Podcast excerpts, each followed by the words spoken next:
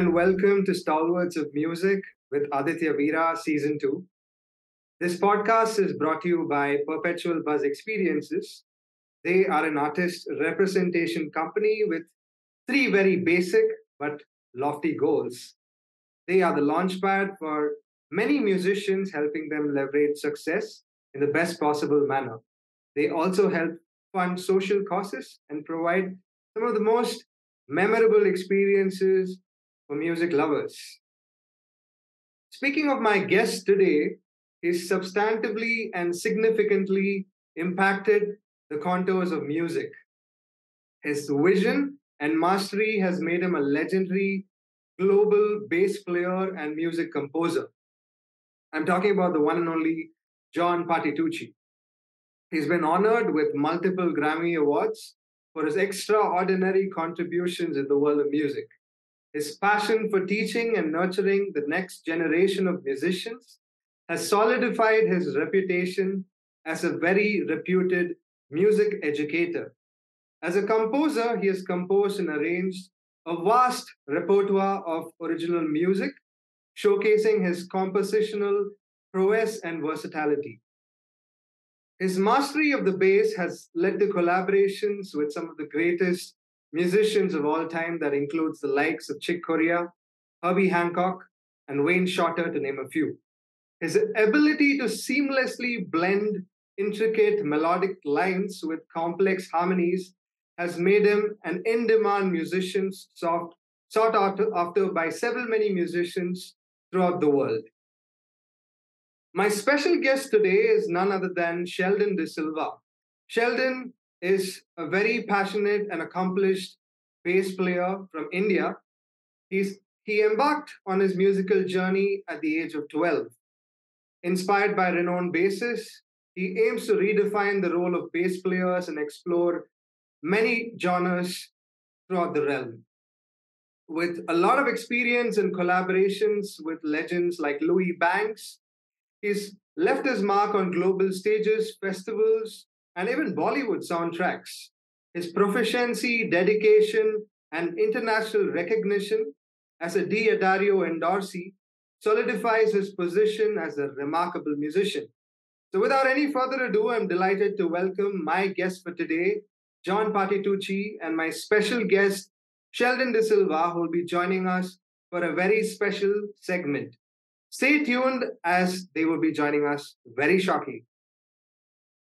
Hi, this is John Patitucci, and you're listening to Stalwarts of Music with Aditya Veera.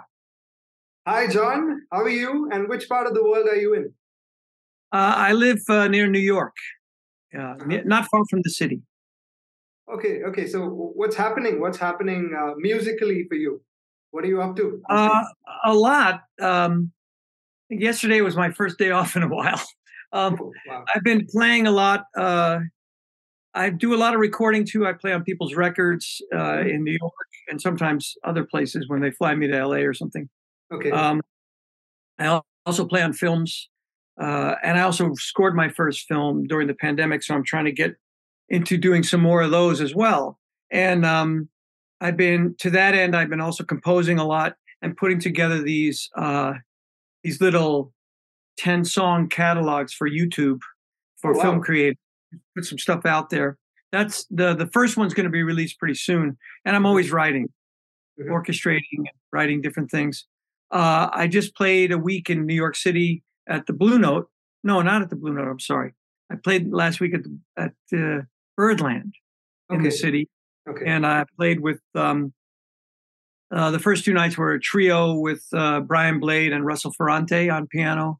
Mm-hmm. And the last three were Joe Lovano on saxophone and Brian Blade. We did stuff on my record Remembrance, and we had a great time. It was for the Peperoncino Jazz Festival in New York. I have a really good friend from Calabria in Italy who does a festival every year, 65 concerts down in Calabria. So he, this is the second time he's come to do a New York edition. Okay. So a lot of stuff. I'm very busy with my church too. I was doing a, a gospel music kind of session yesterday uh, there. Um, there's a lot, and I also teach at Berklee College of Music, although I'm off for the summer. Is yeah. there something? Is there something that you do not do at this point? sleep. incredible, no, incredible. Yeah. I'm really thankful and I'm grateful at my age to still be, you know, as busy as I am. I'm getting ready to go out on the road in July with Danilo Perez, my dear brother, and uh, in this this this particular tour, it's Adam Cruz on the drums. Adam Cruz, yeah, going to Europe. Yeah, I, I think your July calendar is completely packed. Yeah, it's pretty nutty. Yeah. Great, incredible. So we'll get started with the agenda that I have for today. I have a couple of very interesting questions coming your way. Shall we get started? Absolutely. All right. Throughout your personal journey as a musician, uh, you have you you started out you started out somewhere. I'm sure, right? I've gathered that you grew up for a while in Brooklyn, and yes, you, were a first generation bass player to create the musical heritage in your family as a first generation musician. So, how did yes. your earliest musical memory contribute to your understanding of rhythm, melody, and harmony? And how did you go about laying that foundation for your future exploration and experimentation with these elements that I mentioned of? Yeah, that's a great question. Um, first of all, what happened was on my father's side, his father came over on a boat when he was 16 from southern Italy. They were very poor. He was from Calabria. Okay. The other side of the family on my mother's side came from the Naples area, but they came in the late 1800s. They were the they were an mm-hmm. earlier exodus again because of poverty. Um, the grandfather who was born in, in Brooklyn from the Neapolitan side mm-hmm. had a had an aunt who was Neapolitan, so he was the best chef in the family. He taught okay. me how to make ravioli and all that. He also had a love of music. He loved music. He could play a little piano by ear. He was sort of a, a Renaissance man with no education. Oh, okay. He could make dresses. He worked on, you know, with his hand, uh, you know, with a jackhammer, fixing roads, a manual mm-hmm. laborer. But he also had a good ear. Yeah. He could cook better than anybody. And he made dresses. He was just multi talented.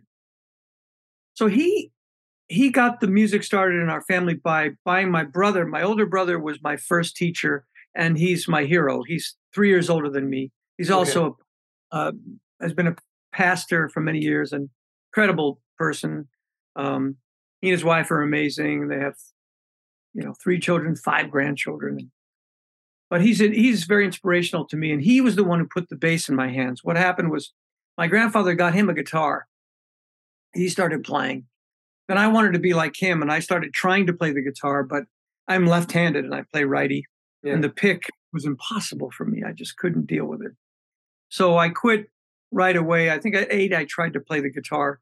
I had some bongos. I played a lot of percussion, was hitting on things. I wanted to play the drums too, but my dad wouldn't let me. We lived in a house with my uncle's family on one floor and our family on the other floor.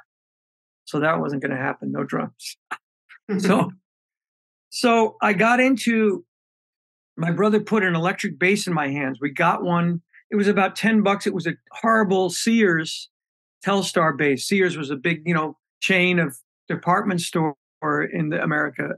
And this is all in the 1960s. I was born in 59. So about 1969, I started playing the electric bass. And I heard on the radio, these, these are the things that really changed my life. First of all, I heard two Stevie Wonder songs. Uh, I was made to love her and for once in my life. I heard James Jamerson play. Didn't know his name because he never got credit yeah. until later. Yeah. That blew my mind. I heard that and I was like, wow. You know, and then I heard the Beatles and I heard a lot of soul music, a lot of Motown music. And then later on in the 70s, the sound of Philadelphia, Spinners and the O'Jays and all that too. But I heard Stevie and and a little little after uh, Donny Hathaway and all these things with all these great bass players. The first electric bass players that really influenced me heavily were James Jamerson, I would say Willie Weeks, Gerald Jemmott, Chuck Rainey, and that. That was the first thing. And then I heard McCartney playing with the Beatles. He was amazing. Yeah. We also heard The Who. All these things were new. The Rolling Stones. The it was all this stuff, and we got really into the blues. BB King uh, was a huge favorite in our house because my brother's a guitarist. Then um, what happened was the same grandfather who bought the guitar from my brother brought home a box of records one day and in that box of records was Art Blakey and the Jazz Messengers with Wayne Shorter on it. um, Wes Montgomery records with a rhythm section on a lot of them was Herbie Hancock, Grady Tate on drums, and Ron Carter. Then I heard, then there was some uh, there was a Thelonious Monk record in there. There were there was one Oscar Peterson record that had Ray Brown and Ed Thigpen on one side, and on the other side was like maybe it was Sam Jones and Louis Hayes or something like some incredible records. Jimmy Smith organ. So I heard all this. We heard all this jazz music. I must have been around ten, maybe even mm-hmm. eight, yeah.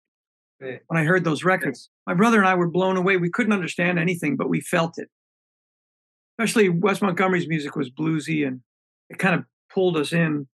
Um, and the Art Blakey record really touched me too. It was interesting how Wayne's sound and his writing yeah. already grabbed me when I was a little boy. I didn't know who he was yet, but I sure found out later. He came like a second father to me. Anyway, so that's how it all kind of began in, in East Flatbush in Brooklyn. Interesting. Uh, right, right. Uh, interesting. You men- mentioned Wayne Shorter. Uh, his his compositions are known for their open-endedness and room for interpretation. Right? So, how did this aspect of his music challenge and expand your own understanding of improvisation, freedom, and self-expression? Well, it was kind of osmotic, really, because I didn't understand anything that was going on. It just touched me emotionally. But that the way jazz musicians and blues musicians were improvising, what I did understand at a, at, at a certain level, very young, is the way they they spoke through the music. They were telling stories. They weren't just playing a bunch of stuff. They were really their art of improvisation was so developed. They they really had a way of expressing uh, deeply mm-hmm. who they were and their emotional uh, feelings, and also the soul of what they had to offer, the expression of their life. Uh, and they also were brilliant musically, so they knew how to pace that delivery of an improvisation. And I didn't even know now I'm I've been teaching for years, so I understand what it means, what they were doing. But at first, it was purely emotional. I didn't read music at all. I was playing by ear. God gave me an ear, so I just used to pick things up off the radio or the records, and I didn't know what I was doing. Uh, and then we moved out to the West Coast. I was about 13, and I met a man named Chris Poehler. He pronounces it Paler, but it's same as it's P O E H L E R. Mm-hmm. He became my mentor. He's still a mentor to me. Uh, just turned 79. Oh, wow. I'm going to be 64 in December. So that's hard. Like, you don't look like you're 64 at all. Thank you, sir. The stuff that you've been doing. I feel like um, the years have flown by. You know, my my wife and I now have grown up daughters who are in their 20s. Okay. Know, okay. Two of them. It's like, wow, how did that happen? Anyway, so that's sort of what was going on. Then we moved to California, 1972. Yeah. And um, what happened there was I met this man, Chris Poehler, and then all of a sudden I was in situations in a school where they had a music program. In Brooklyn, uh, when I was very young, we went to Catholic school. There was no music program. There was one lady, Miss Petralia, sitting at a piano playing. This is interesting, though. This mm-hmm. already was giving me a global perspective in a very primitive way. She had a book of that we sang out of, and it was songs from all around the world. Oh, wow as even in Brooklyn, and Brooklyn was always more of a melting pot in a, in a multicultural society than if I had grown up in the Midwest or something like that. Not to put down the Midwest, but I think the mid Brooklyn was kind of amazing in that regard. So that seed was planted, which later on would be a very important seed in my life. Uh, the rhythmic exploration of everything that came from you know Africa and all the music, uh, whether it's Africa, the Middle East, you know, India, all the all the um, Arabic music. I would find out later that I do have some Arab blood also because of my Southern Italian roots, you know, and um, I was just curious about things. Being a bass player too, rhythmically, you're you you hear all these this rhythmic information coming from all around the world, and I think the the bass players that interest me the most are very fluid and interested in all of that. So all these seeds were planted pretty young. I had no idea what was going on. I was flying on into, into not intellect, but instinct and what was given to me by God, I believe. Marvelous. Uh, you did mention some very key aspects, uh, uh, you know, in terms of uh, the traditions, right? The classical and jazz traditions, uh, so to speak of. They have very rich histories and probably established conventions, right? So, how do you yeah. balance honoring the tradition while still injecting your own personal voice and interpretation into the music? How do you go about something like that? Well, that that leads me to the one thing I didn't say was when I was growing up in the house. Um, I, it was a very Italian culture in the house, so I heard opera. Mm-hmm. I also heard pop music. So I was simultaneously sort of hearing all these different influences. So for me, be, becoming an eclectic musician was sort of natural. Okay. But what happened was I was playing by ear a lot, and then when I met Chris Polar Paler, I was about 13. He started saying, You must learn how to read music. And I was, I don't want to learn how to read music. but he made me learn how to read music. And thank God. Then, as I was moving through high school, I was starting to get better at reading music. Halfway through, there was an acoustic bass in the band room because now I was in a school that had actual music program. Yeah. So I started playing in the orchestra too, just sort of self-taught. He he sort of helped me hold the bow. He was a good bass player, really good bass player. He played with quite a lot of people in San Francisco during the 60s and 70s. Mm-hmm. Even played with Wes Montgomery. Oh wow. And um, so and a ton of other people, Chet Baker and Earl Father Hines. All, he, he did a lot. He was also a great arranger, composer, orchestrator. So he made me learn how to read music. And then I was going through high school and practicing like crazy on electric and acoustic now. And then he said, okay, now you're going to go to college. And my parents had no money, really. There were five kids. So we all went to state schools in California, which were very inexpensive. So mm-hmm. the teacher that he studied with classically was teaching at San Francisco State and was Charles Siani, who's no longer with us. He died many years ago, but he was the principal bassist of the opera and the associate principal of the San Francisco Symphony. So he told me, I didn't, I didn't know, you know, my parents didn't even know it. He kept saying, you know, John is a little different, you know, he's got something. And they were like, ah, he's our little John, you know, whatever, you know. didn't really have any idea that you could make a living in music. They didn't know anything about the music world.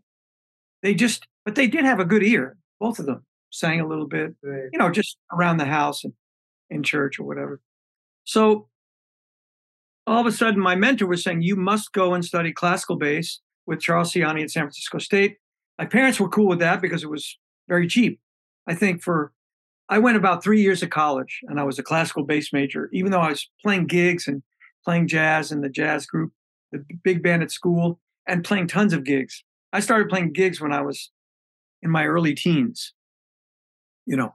So all of a sudden, I go to college, and then at, after three years, um, my classical teacher then, but you know, the first year was San Francisco. Then we moved to L.A. in '78. So now I had two more years. I went to Long Beach State, another inexpensive state college.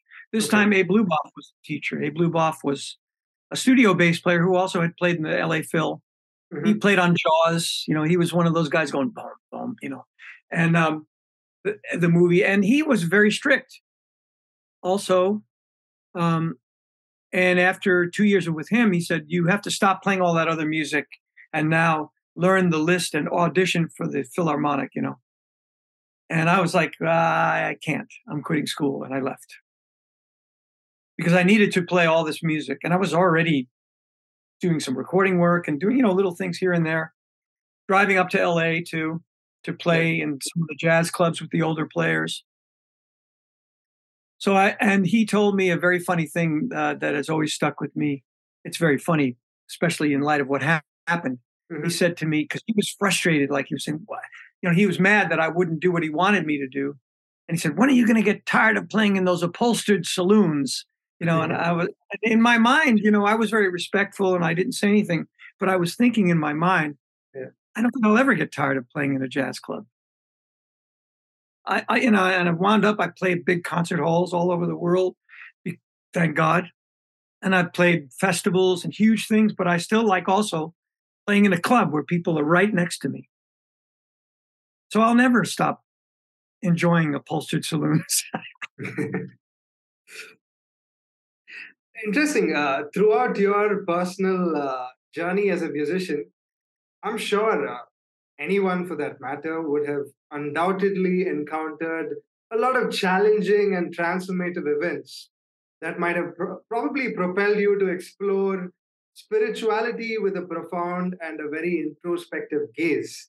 Right? So, how did these sacred experiences carve certain intricate pathways with your personal musical ex- exploration? So, it might have sort of illuminated your very essence of, of being and uh, fostered a very profound, uh, shall we say, metamorphosis in, uh, you know, sort of revealing life's uh, tapestry. Could you elaborate on yeah. that? Yeah, I think spiritually, first of all, um, I was raised in the Catholic Church, but at 15, I was asking the priests a lot of questions, uh-huh. and I didn't feel they were answering them very well. Okay. So, being a cheeky little 15 year old, I left. And uh, then I was started getting hired by some Christians to play in their church. There was a young youth minister and a young music pastor. The music pastor was playing in a teacher's big band in the area where I was going to high school. Uh-huh. They had a big band, pretty good band of the teachers, but okay. they didn't like the bass player. They didn't like the bass player, so they drafted me. So here I was, the little kid playing with the teachers. Well, the guy who was playing piano was learning about jazz, but he was really a good gospel player. And he was really into Andraé Crouch, who was a very powerful African American gospel hero to many people in California. Uh-huh. So he started, they started hiring me, and I would go to their church, and I was like, wow, people are happy here and they're growing. What's what's going on? So I started asking them questions, and about 17 years old, I became very, uh, I you know, I really had an encounter with the Lord, and I became a Christian. I started studying the Bible, um, and then really trying to learn. But I have to qualify that in that I'm not. Nowadays, people think if you say that word, that you're a right wing crazy person who who is uh, who who allows people like you know certain dictators to get elected president in the United States. Anyway, so uh, so his initials are DT. so anyway, you're talking about. I have no idea yeah, yeah. what you're talking about. I think you do. Anyway, so um, I um, I started to grow, and I realized there was such a thing as grace and mercy, and I was given things. Everybody's given gifts. Everybody, whether they believe in this in in in Jesus or not, everybody gets gifts, and and everybody has something special and unique. Every single person has a unique body, soul, spirit, mind. So I was just going by instinct my whole life, and then I I sort of had this encounter, and then I realized because I think I think you know, being the son of immigrant parents, they were very tough and trying to push us to become something. So there was a it was pretty intense, and uh, all of a sudden I I was being taught that I was loved, even though I knew my parents loved me. They were also very tough, but that God loved me, you know, and that was a huge transformation. Uh, but it also was a challenge because I thought, well, he gave me obviously these gifts. I didn't just come up with this stuff and be able to play like this. I knew this was coming from another place. It would be very arrogant to think, oh, yeah, I did all this myself. No way. I was just a kid from East Flatbush in Brooklyn. I didn't know anything. Hmm. So then I started really, I realized that my responsibility was to develop that gift and I practiced my tail off. And I really worked hard. I mean, I, I started working hard even when I was 12. After I'd only been playing a couple of years, I decided that's what I wanted to do with the rest of my life. So that was a big deal. And then also, what happened was I was s- soon after just sort of captured, my heart was captured by the African American cultural music and and the world of that, it became a passion for my brother and I. Mm-hmm. And became so passionate. We were devouring records and listening to everything. And then I was welcomed in by people who really knew about that, African American musicians that taught me and hired me and showed me. And um, I feel like that was one of the greatest gifts God ever gave me. You know, that experience. And I'm still experiencing, I mean, you know, I've gotten to play with some of these people that were just names on record covers when I was a kid. And that's mind blowing. You know, you know, and I think my parents had a good perspective. Like when after things had gone well for me and I was playing with Chick and Herbie and Wayne and all these people, people would say to my mom when she was still alive, "Oh yeah, but your son is." She said, "Oh, he's just my John." You know, she was very like low key because she knew she knew that being a person and a, a human being and, and being someone who was grateful and had uh, had trying to be tried to pursue humility and, and gratitude as opposed to just thumping your chest and saying, look at me, I did all this. I realized pretty soon because when I started composing, I was pretty young. And the thing that blew me away was how could I have a piece of blank music paper and then a half an hour later, there's a whole thing? Where did that come from? It didn't come from me. I felt like I was a vessel. I still feel like that. I write a lot of music. Every day I try to write something. Now, one of my big, uh, um, I have a lot of heroes of, of, composers, obviously, Wayne, Chick, but also people like Ennio, Ennio Morricone, who wrote every day. He got up and he just wrote, or Stravinsky or Ravel. Or so when you listen to that stuff, you realize I, I'm not a. I feel like I'm not a composer. I'm just I write some music, you know. So so that that that um, that's a passion, but it's also a check.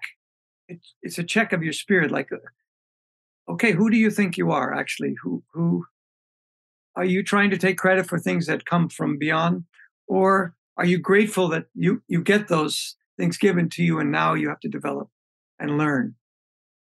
I feel like that process for me has been it's it's what keeps me excited. I'm going to be 64 in december and i feel like i'm still growing and and hopefully improving you know? For sure.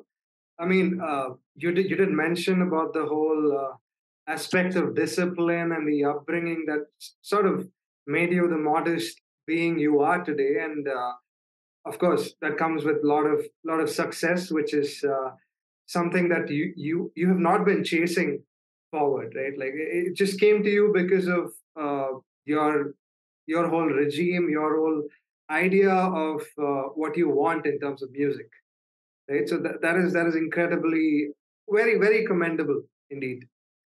Uh, sometimes it's crazy though because you yeah. feel like you know, everybody who's a musician or an artist of any kind, yeah. I think there's a certain insecurity that doesn't matter how many things you achieve or whatever. Sometimes you you have like imposter syndrome kind of sneaks up on you and you go, wait a minute,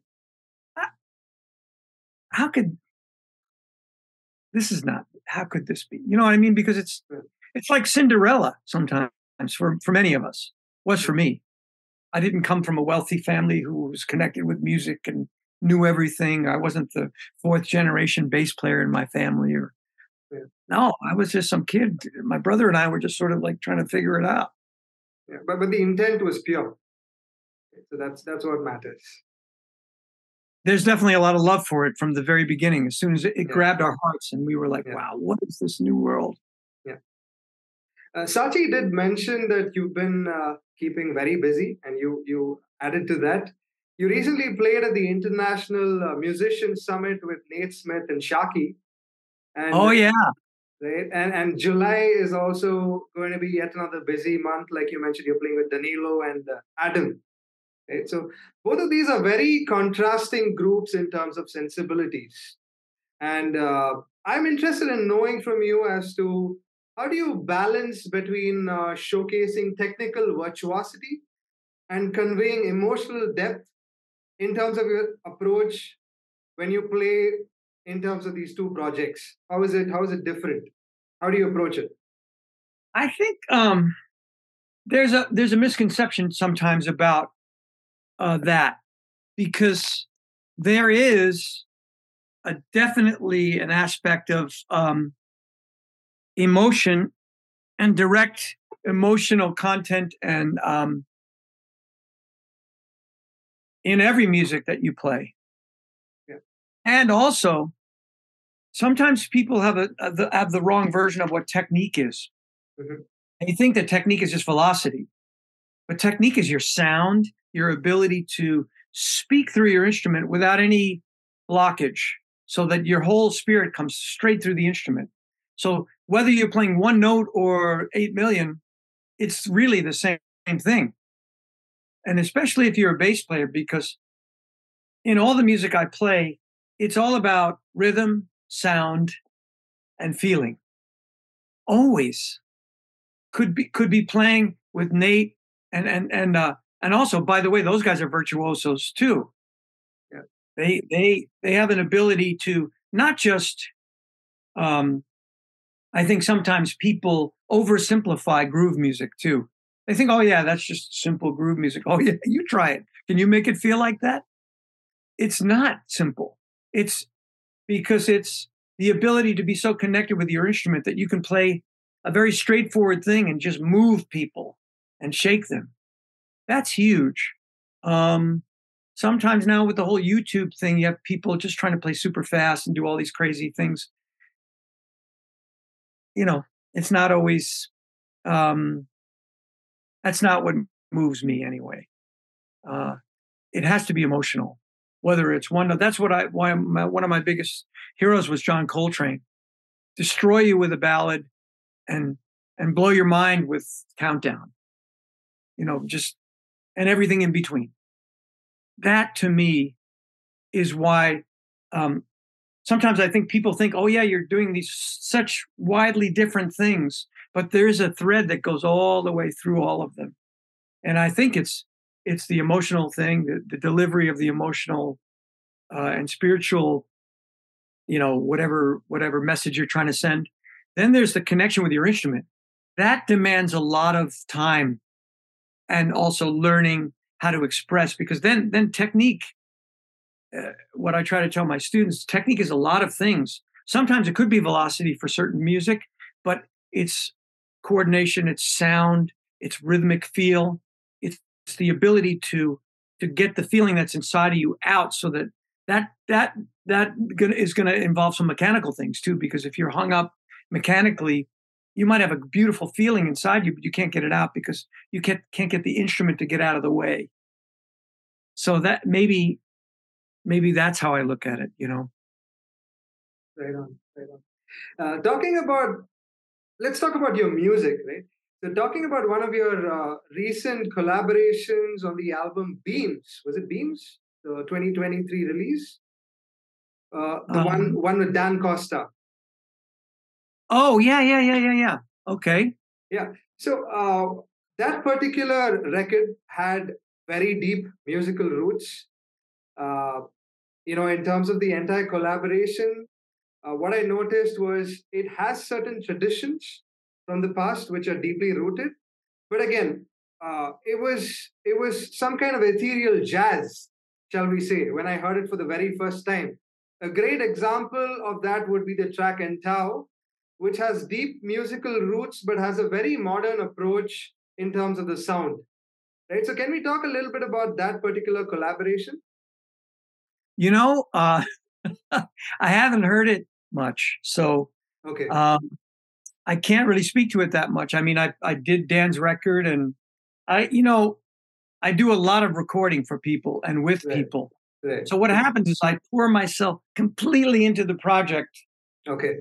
and then the next week happens, and I'm running into another thing. So, um, and I never know the impact that these things have on people. Like you just said that to me, and I went, "Wow, I have to go back and check it out because I, you know, it, these things keep rolling by, Yeah, you know, Yeah. and and the things that I'm most connected to are still the things with Danilo and Brian the things with Wayne, the things with Chick, the things with um, people uh, like Nate Smith or my guitar band and uh, or uh, or my Brazilian trio with uh, with Yotam and Rogerio Boccato or those are the things that I'm more connected to because they're my groups and my music and but other people's music I feel like I'm very blessed that I get to experience Yep. when somebody calls me for something I take it very seriously um, and I just sort of dive in there, you know, and Yeah. find out what they're into. Uh, Rogerio Boccato just uh, had. There's a gentleman named Beto Pacello from from Brazil, and I've done. We just did the third record by him. That he's come up to the United States and uh, and we did it with you know this time we had Eric Harland. I think Eric Harland's played on all of them. John Ellis and um, beautiful music, really beautiful music, and uh, so those those records sometimes because they're in a there's a, there's a a circle of people who are who are more than just people that I play with their family, and so those things are more in the forefront. Even though you know I can play on Dan's record and really enjoyed that, uh, and and again.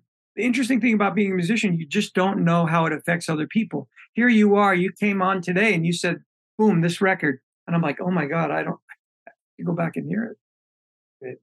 Uh, a lot of lot of listeners would like to know uh, about the aspect of performance. Uh, you played with a reputed uh, Chick Corea Elektric Band, and Yeah. uh, the live performances are known for uh, the adulation, the high energy, and the electrifying atmosphere.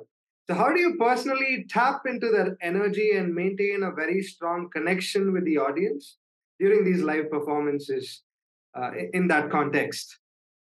Well, it, it kind of taps into what we just talked about. That became a family for me. Uh, that was a, you know, I started playing with Chick when I was 25. And we had 10 incredibly intense, solid years.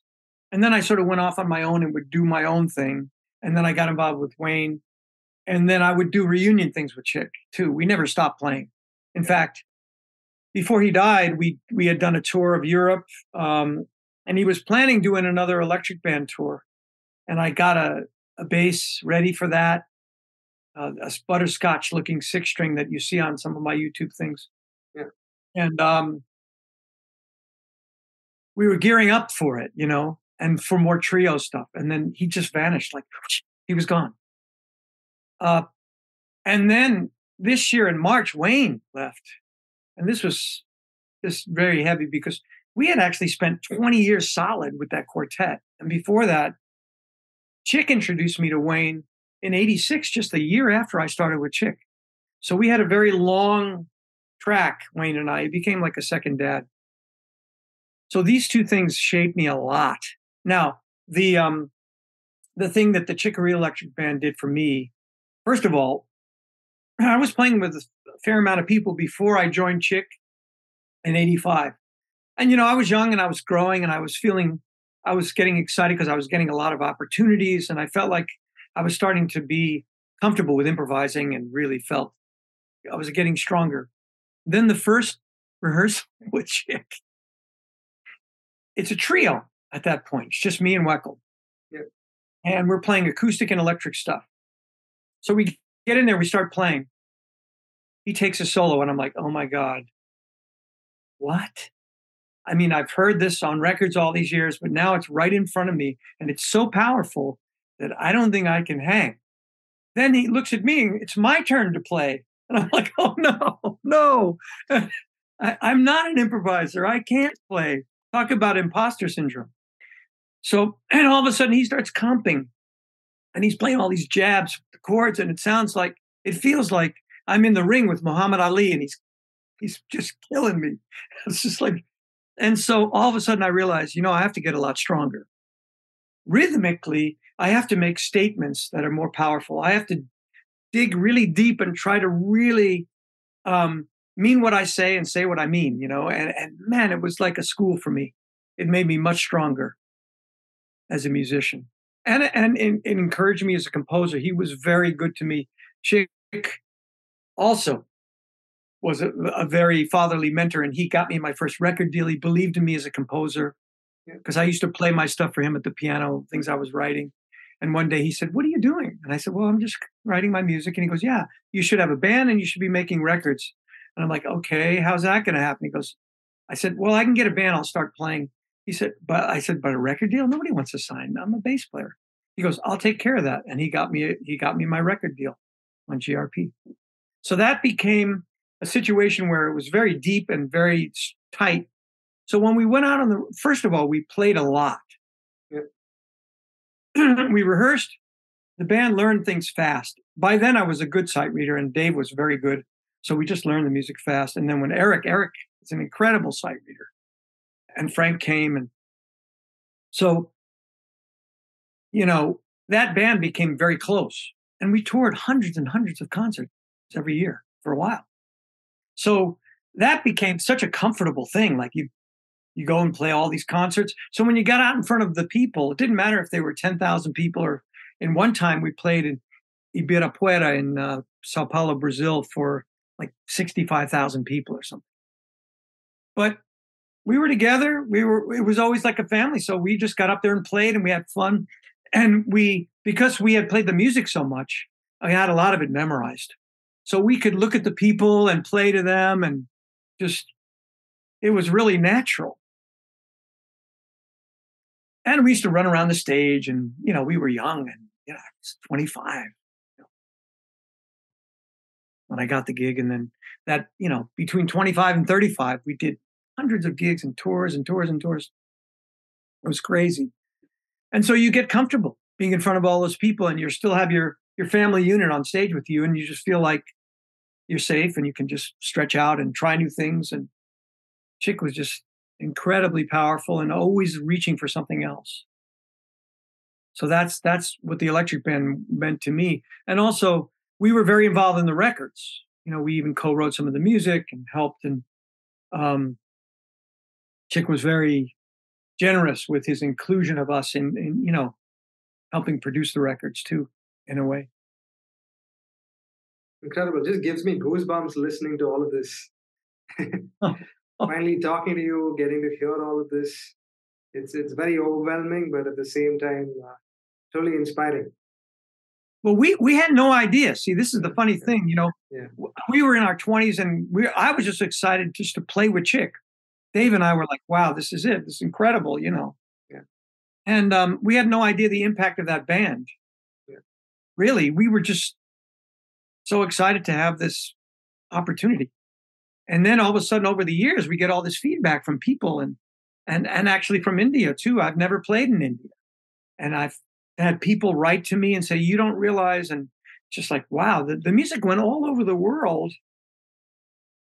And we really had no idea of how wide the net was. You know what i mean? We had no idea then all of a sudden a bunch of people from the gospel world told me how much that changed the way they thought about playing in church even and um, I was just like, really? Wow.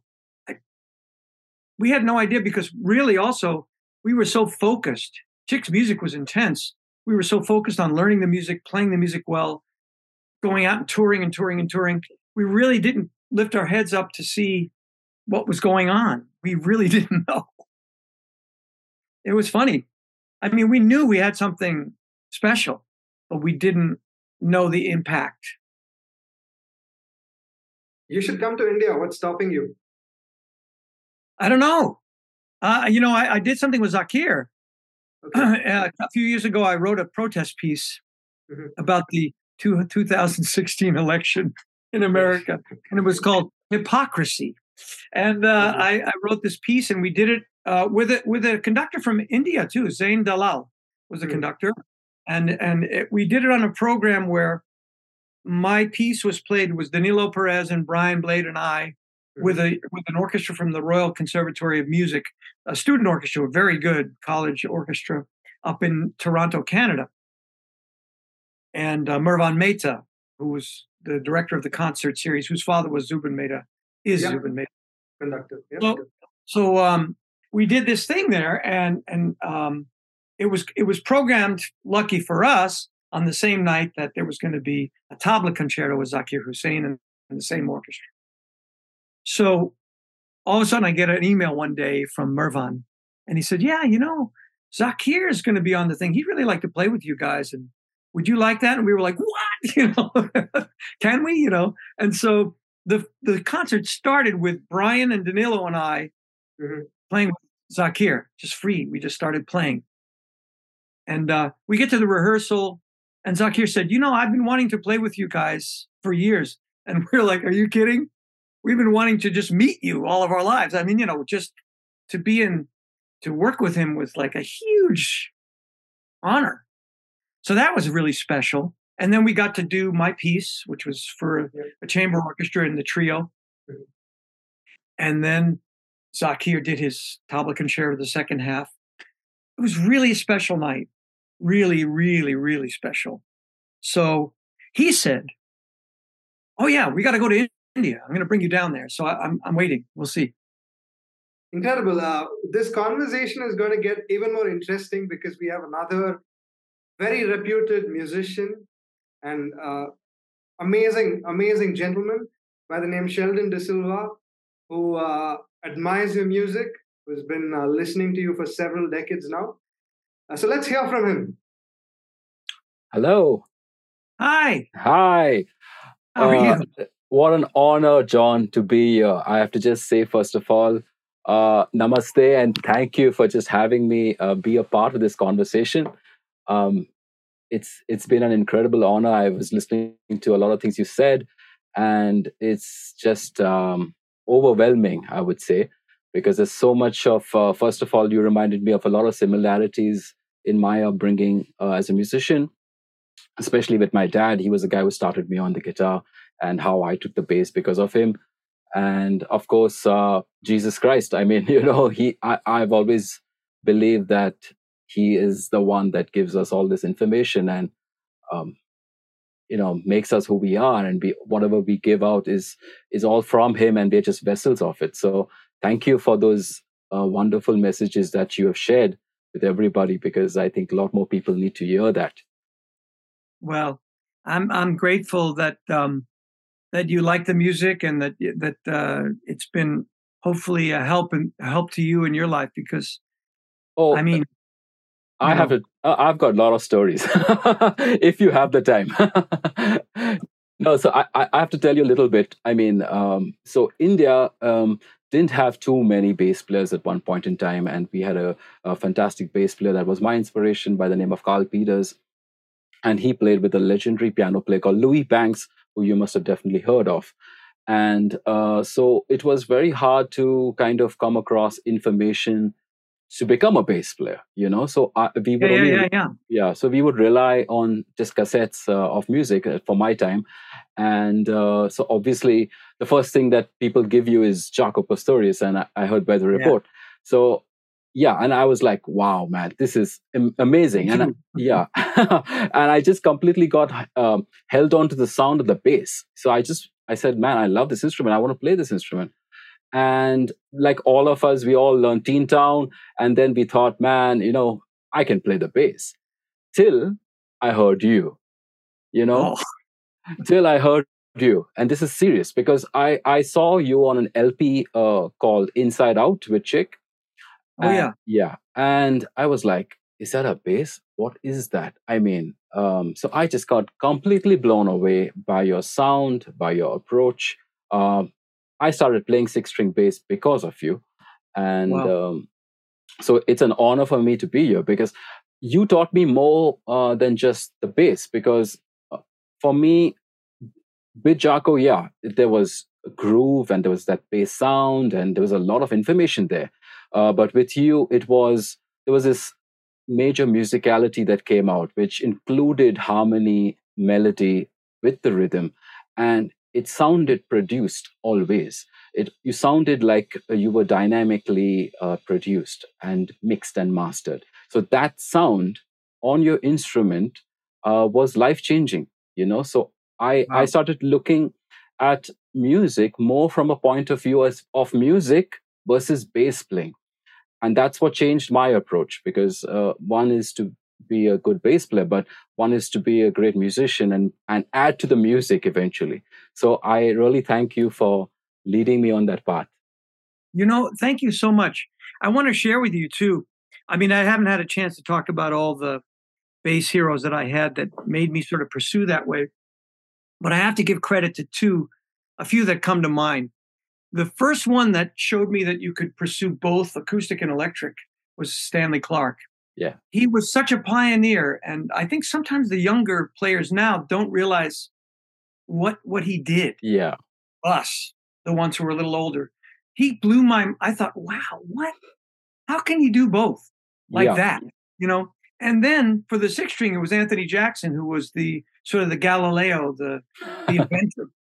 You know what I mean? He he was doing it, and everybody said, "Oh, you're going to get tendonitis," and and you know, and he said, ah, you know, and he he created this whole world, right? Yeah. That's why I started. I, I really picked up the six string because I heard him, and I knew I couldn't sound like him. He's very unique and very special to me. Right. So, I um, I wound up choosing it because of Chick's music Right. it was a, a orchestrational choice because I was already writing music. When I started playing with Chick, I realized there's three of us. He's blowing his brains out, and then I've got to play. And I'm thinking, I want to play those low notes. He's got these big synthesizers that are playing lower notes than me. Wait a minute, I'm the bass player. I want to play the low. And then the high C string gave me a chance to to peek over the top of all that sound, the synths and yeah. electric pianos and everything, so that I could try to sound a little bit more like a tenor saxophone over the top of Yep. the music. So that was why. That's sort of part of the reason that it happened in the way that it did for me. I wasn't really. I didn't set out to be um, a big influencer on people. I just. I was just You- but reaching. you are. but you just are. I I was reaching for. um It was an orchestration thing. yeah. Yeah. and I think, like you say, maybe maybe because I, I experienced a lot of learning in the studios in LA when I moved there uh, about thinking always about the entire what Ron Carter calls the big M of music, the whole picture. So you, in order to survive in the studio world, you had to think like a composer, and you had to come up with bass lines that made every song have a chance to fly. You know what I mean? Really Correct. take off. So Correct. even though when I was in my late teens and my early 20s, I was trying to get all this stuff together because I heard saxophone and I wanted to be like them, but I also heard all, all these other instruments and I also heard all my bass heroes who could groove and and just really change the music by just a four note bass groove. So there was all this stuff sort of kind of rumbling around in my head. And one of the big influences I had as an older brother in music and in the faith was Abra- Abraham Laboriel. oh yeah. He was like a, an older brother to me. He and Alex Acuna. Can you imagine these guys? You know, we went to church together. You know, Alex played on weather, you know, heavy weather, Yeah. played drums, and, Yeah. and Abraham played on a million records, and, he, and he's got me on like gospel recordings. So Oh. that idea of the the music being this big thing that we were a part of, but we had so much responsibility and influence to participate in. Right. That was that was those guys really influenced me to Right. think more that way Wow. because you know in LA at that, that point you know it was the late 70s early 80s and um you know they they told me they said look if you really want to do well here you really have to be a great pocket player and you really have to be able to bring your sound and your feeling and your rhythm and everything to elevate every tune that you play on you know Exactly. and you know, I was young and I'm thinking, wow, this is this is a big challenge. You know, I mean, uh, it's not just about showing people that you can blow. exactly. or, Yeah. You know, it's it's about being able to play one note or two notes and still make it sound like it's beautiful. You know, Correct. Correct. so Exactly. there was this balancing point, and then of course, then you get with Chick and he's writing all this stuff, and I had to play all this crazy stuff that I never even envisioned. Right. But still, even in that band, when it came to playing behind other people and playing the songs, we really made it about groove. Yeah. Because Dave was also coming from that other world as well. Yeah, that, that's what I meant. I mean, it sounds so produced. That means every, the arrangements were so beautifully written that everyone had a place in the in the mix, and no one was stepping on each other. You know, so that that was incredible. And one more thing I wanted to ask you is that you mentioned even here with regards to uh, uh, Stanley Clarke, but for, for for me again, you were the one that uh, showed us that you can play the upright bass and the electric bass at a premium level. Now, how do you maintain something like that? Because uh, a lot of people think that it's the bass, so it's the same. But in hindsight, I think the upright bass is kind of a whole other instrument in a way There as is. well. Yeah. So, uh, how do you maintain, you know, keeping the balance between both? Well, let me say, I think I was very naive in trying to do both. Like I, I had no idea when I, I just thought, oh, this is really cool. I'm gonna, and then you know, then you sign up for a life of practicing twice as much as you would have had to. So, so for me, I I used to joke with people, it's a long way from the bow to the slap. You know, it's like, yeah. what am I doing?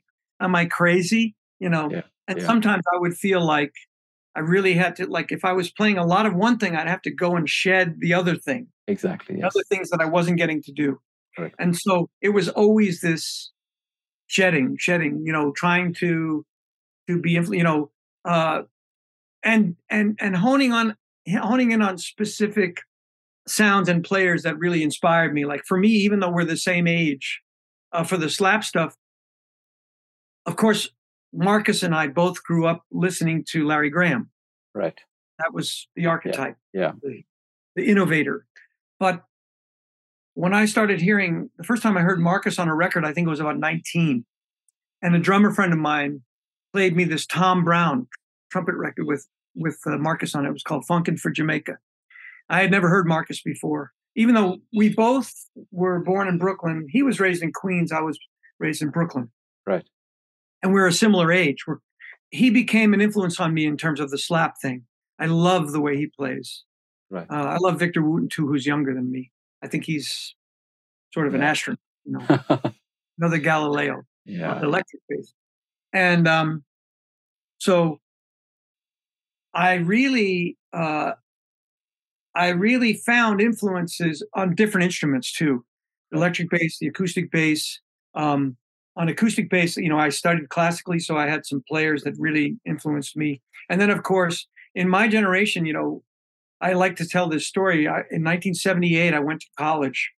I uh, in the fall. Well, actually, started in the fall of 1977, and I was the youngest kid in the class. In the bass class, you know, there was this big maestro Charles Siani, and who was principal of the opera, and he would have a bass class every Friday at San Francisco State in the afternoon. So the first day I walk in, and I was playing a lot of jazz and really just starting to get myself together in the classical stuff. I had played a little in high school, but I had only been playing bass, the big bass. This was my for two years. I you know started when I was 15 because I was so small I couldn't mm-hmm. even hold it until I was 15. So I go in there and I'm, you know, and I and I and this kid gets up. He's a senior. I'm a freshman. I'm 17. I haven't turned 18 yet till the end of the year. Guy gets up, plays a Bach cello suite at pitch, same place where the cellists play, way up here. He kills it. And I'm sitting there and I'm watching and I'm going, oh my goodness, is this the way they sound at college? Because if that's it, I'm quitting and getting out of here, you know. So I was freaking out.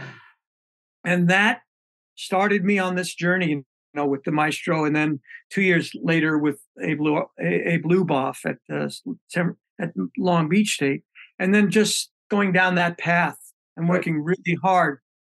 And when I played with Joe Farrell, the great saxophone player who played with Chick, he was on Spain and all those big, huge hits. He liked that I played with the bow, so I would play. And then when I got with Chick, he said, "Oh man, you know, even though I had ran away from the classical thing, um, Chick liked the bow, so I kept working on it and developing it. And then he was the one who encouraged me, and then uh, gave me the opportunity to make Heart of the Bass, wow. that record where we were doing some of that stuff. And so Yeah, I that's- kept that's- pursuing that. That's one of my favorite albums as well. Thank you, thank Yeah. you. So that would- that that would have never happened had it not been for Chick. Wow. He he, he the no record company would sign up for that idea. Right. But when he was given his uh, own label as a part of GRP called Stretch Records. Right. That was the first record he chose to release. Correct. I was Wow. so oh. honored. Like, because we would talk, we were on the road all the time. And he goes, Well, what are you dreaming about? What is your. So, well, I really like to make a record with orchestra and where I got to play with the bow and also play my six string. And then Jeff Beal wrote the concerto and Chick wrote those miniatures. He did all that for me. It was a huge gift.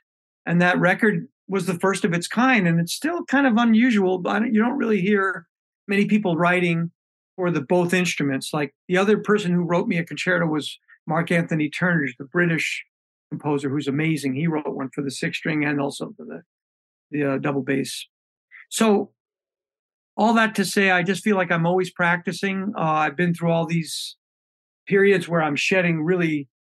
I'm going after a certain thing to to push it up, and then I notice the other thing is sagging. I have to go back and work on that, and Correct.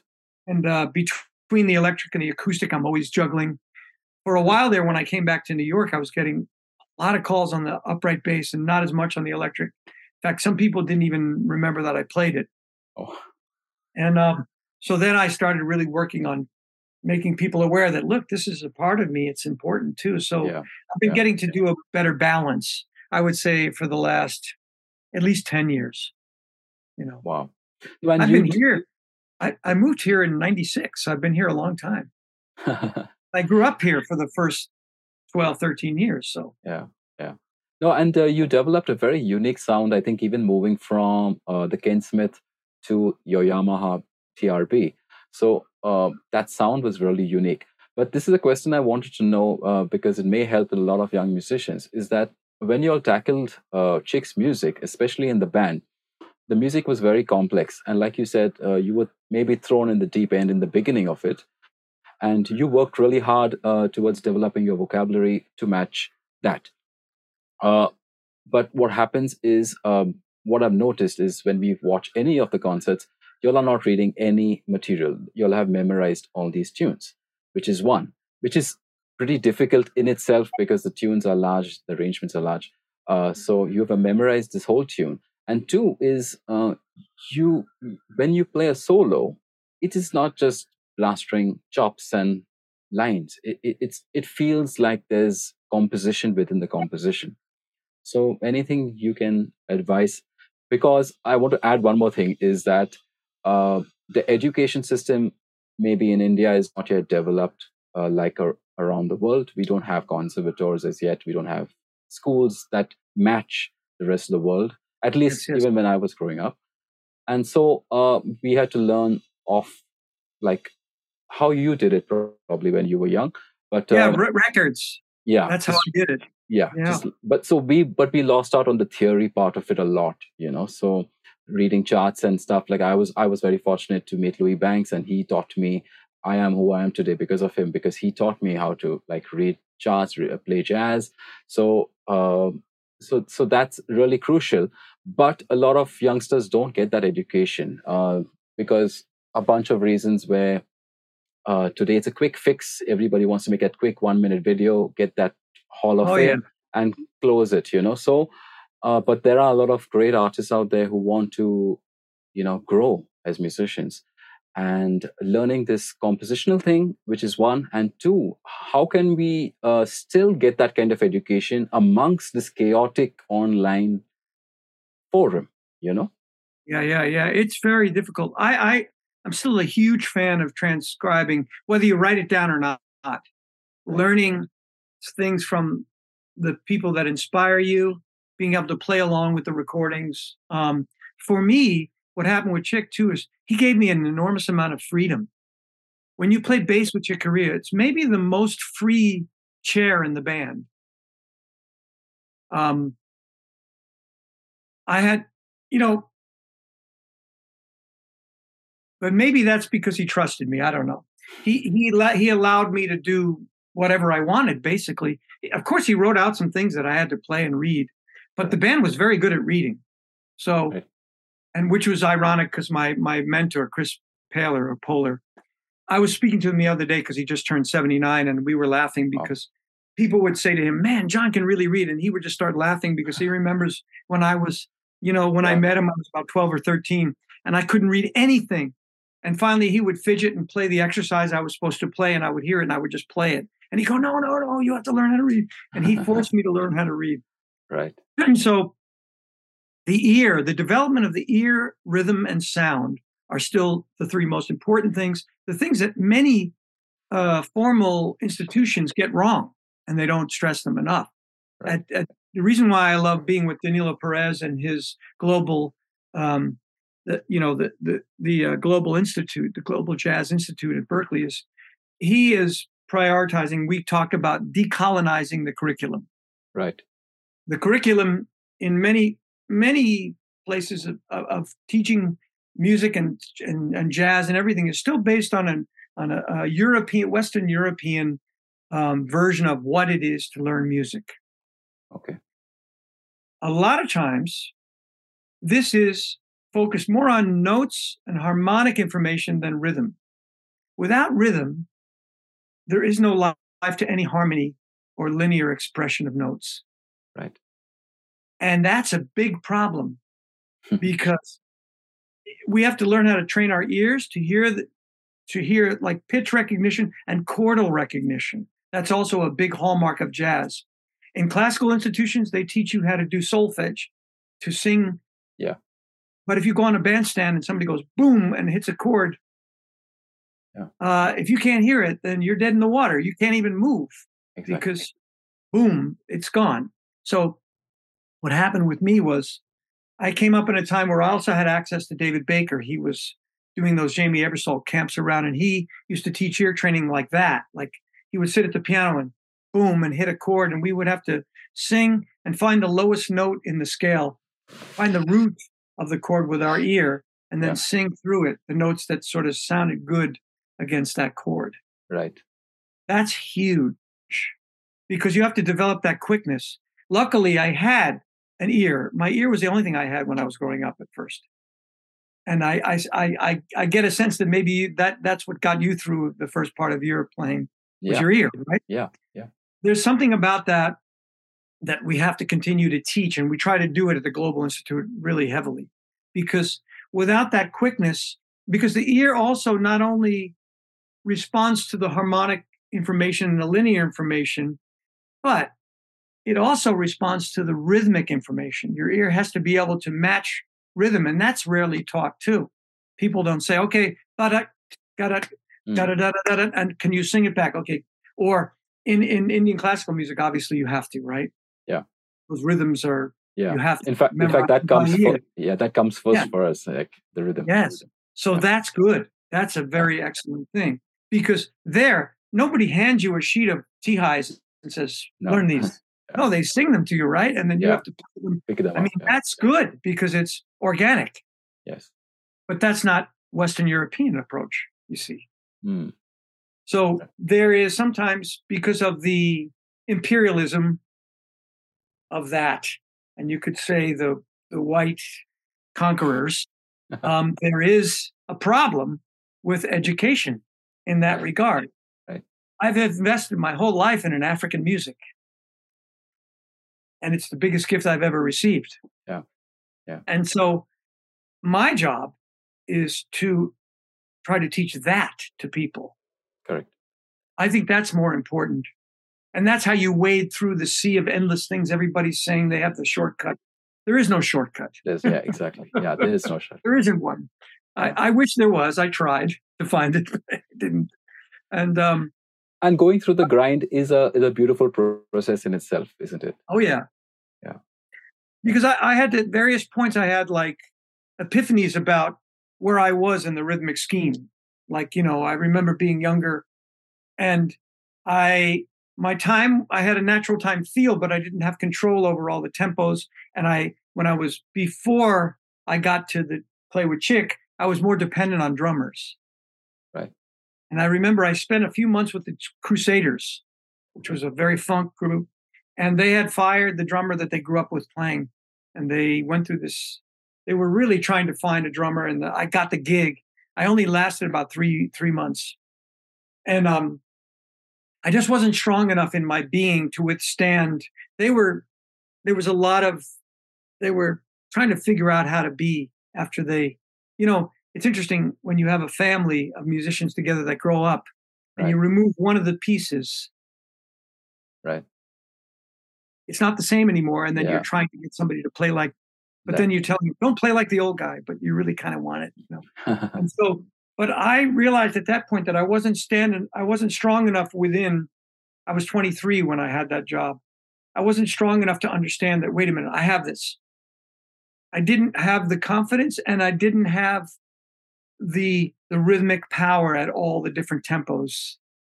I was a little weak in certain places and i and so if somebody started to pick on that Right.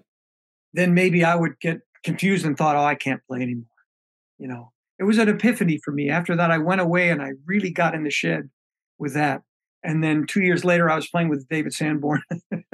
I was playing with chick actually. Chick in april and in the summer i had a summer off from chick and i played with sanborn and i played all those marcus miller things You're and i felt okay now i feel like i have Yeah. the confidence and, and certain control over certain tempos that i didn't really own be- before Uh, uh, yeah, and the the phrasing is what makes the the information, anyways. So yeah, the, Yeah. the stronger the rhythm, the better the phrasing. Yeah. So uh, another question, if I if we have the time, uh, is um, you know a lot of the modern bass players have started to sound a particular way, um, which is I find it really weird. I don't I can't put my finger on on it and and why is that happening? Uh, because uh, when I was growing up, it was like you, Anthony Jackson, there was Gary Willis, there was uh, Victor, there was Stanley Clarke, and everyone had this unique sound. All of y'all brought this amazing, unique sound. And today, it seems like everyone's playing the same way. So, why? What do you feel about that? Well, I think there's certain things that are easier to copy than others. Um, particularly, okay, Jaco was a huge influence on all of us in my generation too. After Stanley, that was like the like a thing that happened. All of a sudden, the fretless and but here's the crux of it.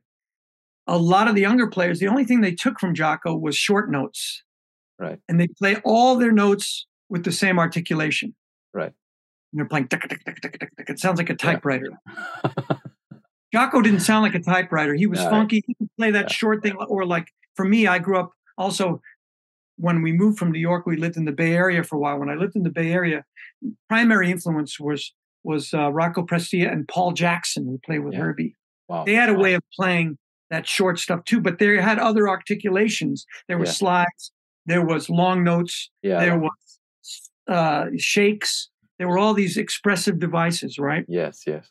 So, and Jaco had that lyrical thing with the fretless and beauty and dynamics and lyricism. But the only the thing that's easiest to copy is the because then they play everything the same and they don't have to become. It, it takes technique to be subtle. It takes Exactly, yeah. technique to make a sound that's beautiful, to pull a sound that's beautiful and rich, and let notes ring. Use some vibrato, all that Yeah. stuff takes a little bit more of your heart and your mind working together to create something different. Yeah. So now a lot of times they hear a certain thing and they grab that and they think, "Oh, I can't I have it now. I'll put a YouTube video up of me doing that and then it'll show everybody that I got it." Man, music is much deeper than that, Yeah. you it's know. easy to cramp that stuff into one minute also. yeah, so- yeah, and and and part of the thing that drove me to, to articulate different and improvise over jazz and tunes with changes was the fact that I when I even when I was very young and at first listening to certain bass players, I said, why is it that when Charlie Parker plays his solo, it's got all these sounds and articulations and feelings. Yeah. And unless it was Ray Brown, obviously, who had a lot of feelings and articulations and things, maybe it was, you know, you, you would hear one of those bebop records that, that didn't have Ray Brown on it. And all of a sudden, you know, Charlie Parker plays a solo that changes the universe. Dizzy Gillespie follows him and does the same. And, you know, maybe it was Hank Jones killing on the piano or Bud Powell. And then the Yeah. bass solo comes and it's like, it sounds like there's, there's such a disparity of expression Right. between those things that I went, wow, I want to do better than that. I just want to be, I want to be like Ray or I want to be, you know, Oh. like my heroes were the people who had the big M of music right. in their mind. It wasn't just playing the notes one way. Right. Was having a conversation and telling a story. That takes a lot more doing, and you Yeah. can't just learn it and put it up on YouTube. Also, you have to live life. You have to Right. go through joys and sorrows and disappointments and exciting triumphs and Yeah. and the lows of like crashing too. Yeah. You know, I always tell people, you know, um, there was a bass player named Herb Mickman who was hysterically funny, uh, and he had played with Sarah Vaughan with with Chick actually, and he taught a lot of people and and he used to come see me play when I played with Victor Feldman. I was very young, this was way before Chick, and um, he was there with a date one night, and um, he he just had a hilarious sense of humor, you know. Um, he didn't realize it at the time, but I was going through a very rough. My first marriage was very rough. I I, I got married very young. I was naive, and I thought I could outrun sort of God's direction in my life. I got it. I got it, and oh, it was terrible. And so, um, I was always into blues players. I was always into blues, BB King, and all the stuff. I later on I got to play with BB, but I was into blues and the expression of that. And so Herb Mickman was there with his date one time, and she said, "Oh, do you teach him?" And he said, "No, no, no, no. The only thing I could teach him how to do is not pay retail." and then, and then he said, "He said I don't understand how he can play the blues like that. He's never dealt with a lawyer." But unfortunately, he was prophetic because very soon I was dealing with a lawyer. I Oh, went through a horrendous divorce. But all that to say, when you go through the ups and downs of life, that gives you something to speak about when you play, Yeah. not that you want to suffer needlessly. Yeah. Look, everybody has challenges. right. And unless you develop other ways of touching the instrument and being connected to it in a personal way, Yeah. your music will sound very boxy because you'll only have a small set of articulations, maybe one or two. And that doesn't get it. When you hear all these geniuses and brilliant people playing, they have so many ways to play one note. Right. There's no comparison. And that I think is what you're talking about. Yeah. In fact, uh, I would love it if you gave me a review on one of my tunes. Uh, I had written it with the same intention in mind. Uh, it's called When Times Change, and I had dedicated it to my father who passed away. So, Wow. uh, yeah, so I had, you know, this, this is one moment during the whole pandemic. Uh, he passed away just before the pandemic, and then we were stuck in this pandemic. And I just wanted to, you know, play it in a way that was just all bass. So the whole tune is just bass and uh, it's something that come came naturally to me and it didn't involve too many chops or what i do usually so i would love it if you uh, had a listen whenever you had the time Absolutely. Send it to me. yeah, yeah definitely Please. we'll do that so aditya do you have any questions yeah, yeah. So, gentlemen, uh, I'd like to come to the last part of our agenda in the interest of time, where I'd love for the two of you uh, to have and part- to have a fun time and participate uh, in this fun segment, which is a rapid fire segment, wherein I'll Okay. be shooting across some very interesting questions. what, let's what's the see. prize what's the prize aditya first you have to tell us the prize the prize, the prize would be uh, probably uh, getting to attend uh, John's next uh, concert with Danilo and Adam. Oh, but then what's the price? what, what is the prize Wow. for john what is john's price? That's okay. I'm John gets to come back. To, John gets to come to john India. gets come to india yeah India that's, right. that's, collab- okay. Collaborate Okay, with done. uh, Louiz and you. yeah that's done Yeah. it works it works All right. So first, first question. So I hope, John, I hope you win. The first question. Uh, here's the question. Uh, what is that one song that always makes you cry? Mm. Oh man, that's a difficult one. I would say uh, the Joni Mitchell song for me, at least. Uh, uh, what's it called? I'm drawing a blank. Do you want to look it up, Uh, yeah, I'll tell you. John? John, do you wanna do you wanna take a shot? I have so many. I have so many. Maybe Um, one. You can just pick one now. Yeah. Okay, the one the one recently that's really been killing me is there's because Wayne passed, Wayne Shorter died. There's a piece of his called the Meridian Wood Sylph. It's a crazy title, but it's on a du- duet record with Herbie Hancock called One Plus One. Meridian Wood Sylph. It sounds like it has that beautiful impressionistic thing like Ravel, and it's it's gut wrenching. The melody on the soprano, his soprano playing is what makes me cry. Oh. It's insane. It's so beautiful. Like there, there's nobody like that, and uh, that's one of them. Yeah. You know, for sure. Yeah, mine was called Both Sides now. If I, Oh, Now that's beautiful. wonderful. The one with the orchestra. The Yeah, orchestral. the one with the orchestra. Yes. Yeah. also for her, there's one of hers that I played with her once. I got to play with her once. Wow. It was a thing with Herbie. It was a big tribute to Herbie in the in uh, L.A. at the Kodak Theaters. You know, sort of a retrospective. And part of the concert, I got to play with. It was Vinnie Colaiuta and I and Herbie. She came out and sang Amelia, Wow. which Mm. she did. Yeah, she did on the record too. I think she did. um I don't know if she did it on that record. She sang some on that record called Rivers that Yes, Herbie yeah. did, but her version of Amelia, you know, oh my Sure. god! And she sang it with us that night. It was that's a killer. Special. Yeah. Yes, definitely. On the contrary, what is your favorite guilty pleasure song? Guilty pleasure song.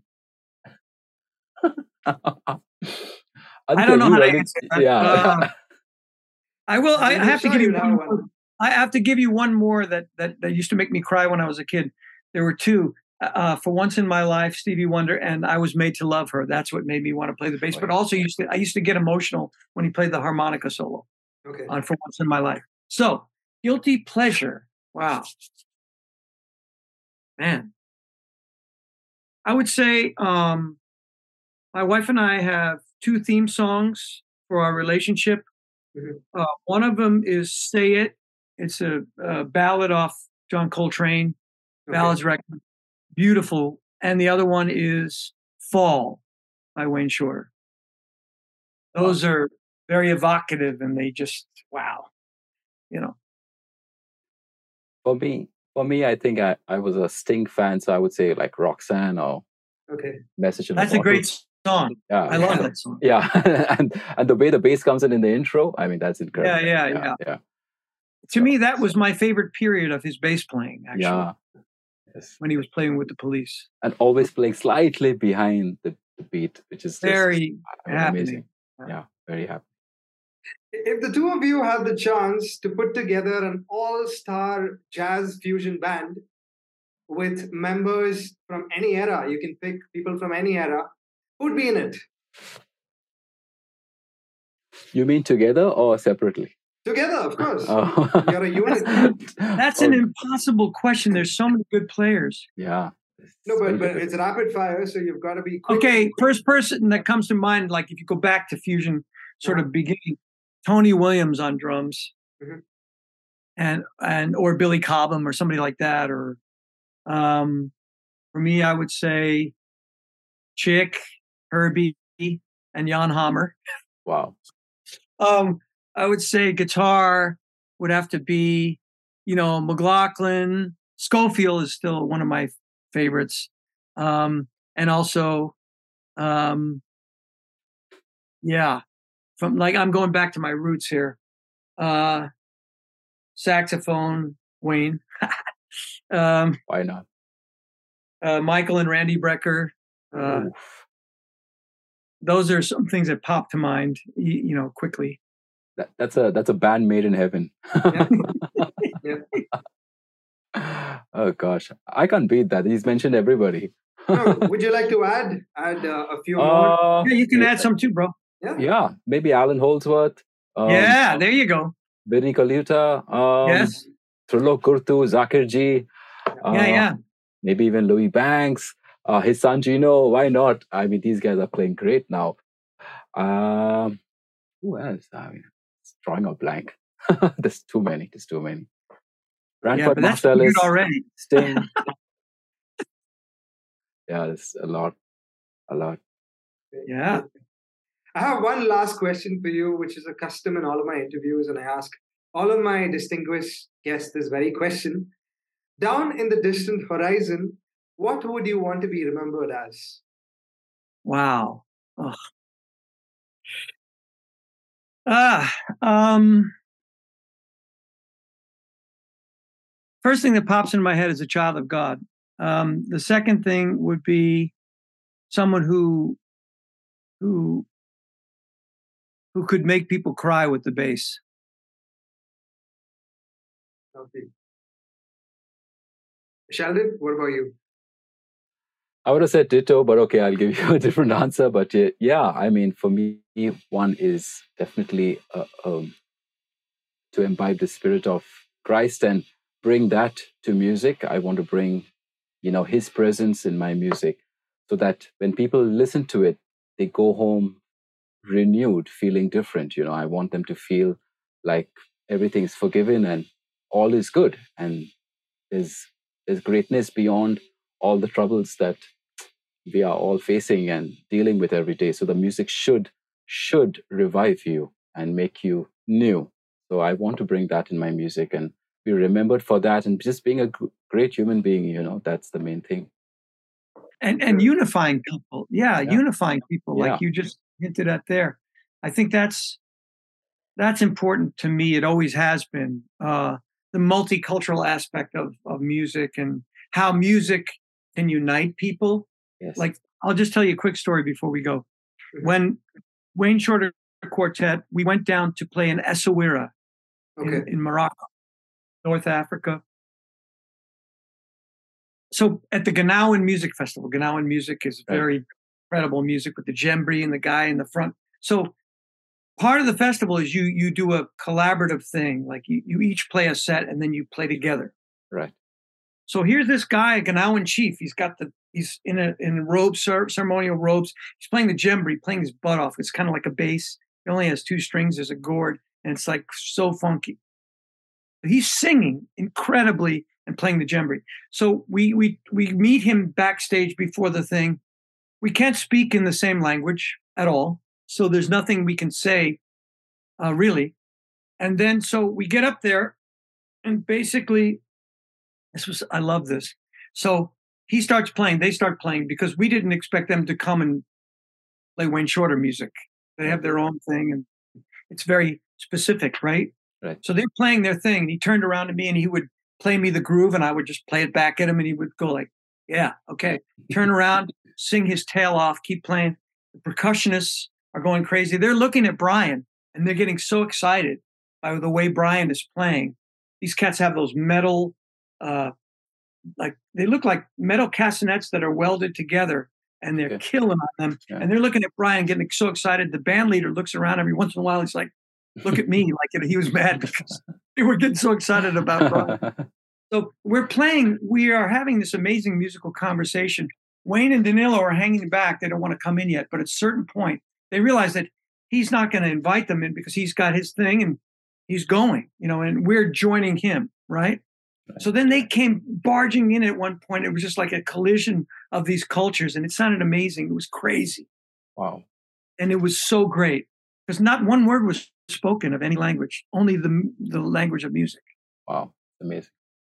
And that was incredible. We couldn't talk, but we did talk. Yeah. On a deeper level than words. So i'd like to see more of that happen. Yeah. Isn't it true that always at a festival uh, it's always better to just play first and talk later you know? Yeah. because and even people sometimes you know might not even realize your level till they actually hear you play. And sometimes i just believe that just yeah these first. guys did they had no idea yeah. who we were i'm sure. Exactly. Yeah. And we didn't know them either but yeah.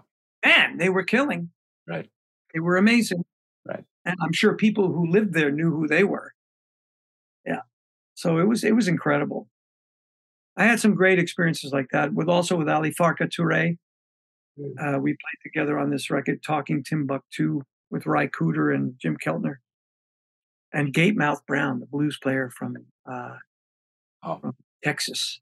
That was incredible, like a total collision of cultures. Right. That was fun. Yeah. Anyway, we could talk for hours, but I, yeah. I, is to go somewhere with my wife. So okay. yeah. Right, so that's right. that sounds so, like a good plan. So before we wind up, this interview will be additionally aired on Big FM Shillong and Aizawl in the northeastern part of India on their Sunday primetime show, and it'll also be out in YouTube uh, shortly in an in a in a audio video format and across all major audio streaming platforms. So thank you so much, gentlemen. It's been an incredible blessing, privilege, and an honor having the two of you. And I hope this opens doors. I, I, hope this opens doors for a potential collaboration between the two of you through this podcast. 100 percent. Because John won, so he's going to come. No, no. nobody, everybody wins. yeah. But uh, yeah. the winner, the real winner, will be me if I finally get to come uh, and and eat some food in India because I'm a that, that is for fan, sure. That is major sure. fan of that cuisine. That's for sure. Great. So let's stay in touch and uh, let's make some music happen in India. Definitely. All right. All the best. Thank Bye-bye. you. Thank you for God bless you guys. Take care. God bless. Bye. Bye.